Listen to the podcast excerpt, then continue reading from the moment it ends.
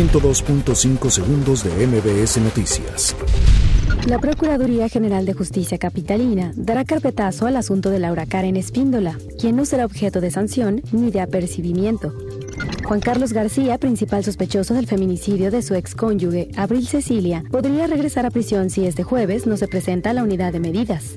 El fiscal general de Estados Unidos, William Barr, llegó este mediodía al Palacio Nacional para dialogar con el presidente Andrés Manuel López Obrador y el secretario de Relaciones Exteriores, Marcelo Ebrard. Los diputados ponen pausa al tema de outsourcing, acuerdan ampliar análisis. Andrés Manuel López Obrador se dice respetuoso de la opinión de Julián Levarón sobre la estrategia anticrimen para el país. El Consejo de la Judicatura Federal aprueba el plan para combatir el nepotismo. La Asamblea de Barrios da portazo en Congreso de la Ciudad de México. Exigen más recursos. El Instituto Mexicano de la Propiedad Industrial reveló que el 85% de los mexicanos aceptó haber comprado y consumido productos pirata. Vuelca camión pirata en Delicia, Chihuahua. Hay 12 muertos.